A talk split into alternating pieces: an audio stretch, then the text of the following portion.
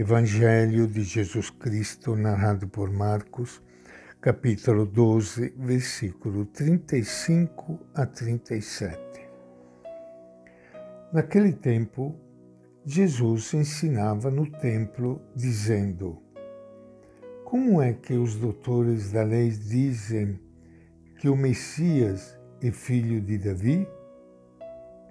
O próprio Davi disse: movido pelo Espírito Santo. O Senhor disse ao meu Senhor: Sente-se à minha direita, até que eu coloque seus inimigos debaixo de seus pés. O próprio Davi o chama de Senhor. Então, como pode ele ser seu filho?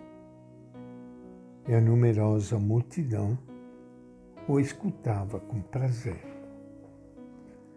Esta é a palavra do Evangelho de Marcos.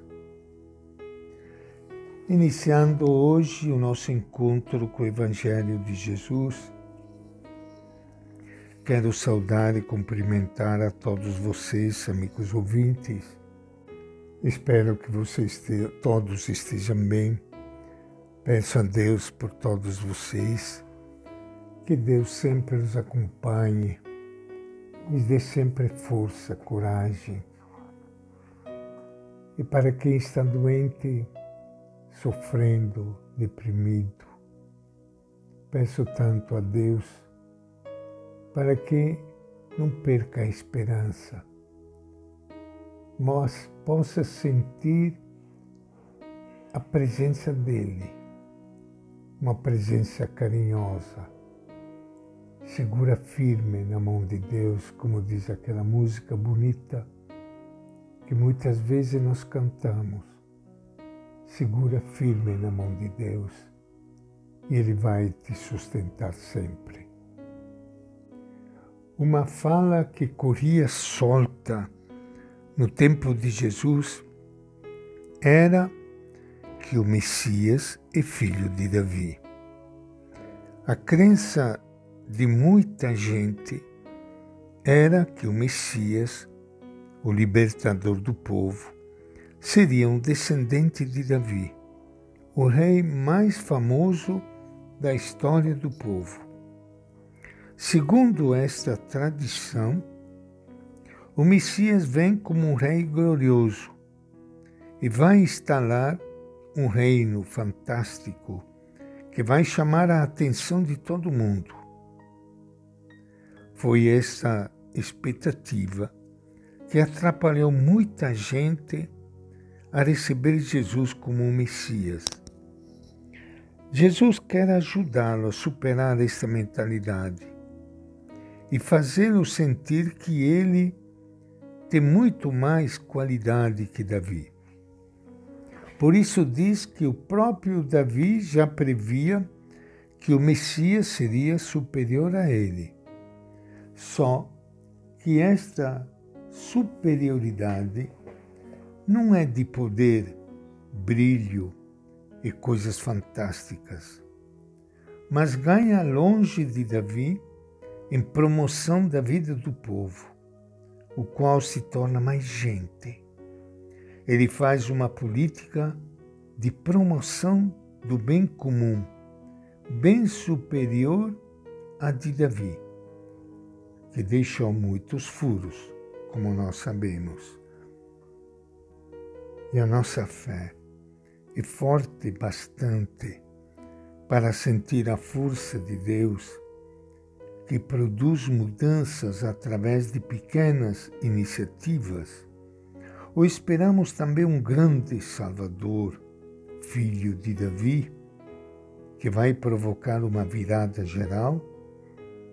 Enquanto isso, podemos ficar acomodados, esperando que Deus resolva os problemas da nossa vida. Da descendência de Davi virá um Messias, certo? Será um rei guerreiro, vitorioso, que irá restaurar a glória de Israel como nação libertando o povo do domínio estrangeiro por meio da força. Essa era a mentalidade corrente, não só entre os dirigentes, mas também entre o povo simples.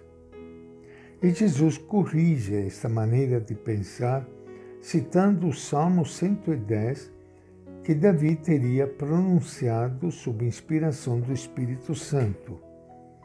O argumento de Jesus é o seguinte: não pode ser filho, sucessor de Davi, aquele que Davi chama de Senhor, pois, ao chamá-lo do Senhor, Davi declara ser servo desse futuro rei. Portanto, o Messias, que é Jesus, é muito superior a Davi em dignidade, e seu reino será muito mais amplo que o de Davi.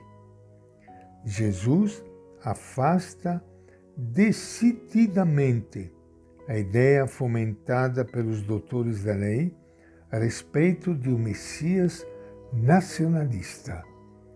Ele, na verdade, é um Messias diferente, pobre, humilde e que salva o povo não pela força, pela ambição, pela glória, pelos milagres, que muitas vezes nós podemos entender quando nós falamos de Deus Todo-Poderoso.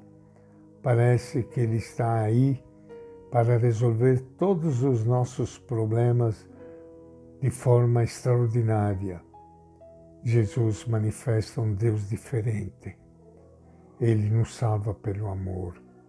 E quando nós ouvimos falar de Deus Todo-Poderoso, quando nós falamos na nossa oração, Deus Todo-Poderoso, sempre devemos entender Deus Todo-Poderoso no amor. E esta é a nossa reflexão de hoje, do Evangelho de Marcos.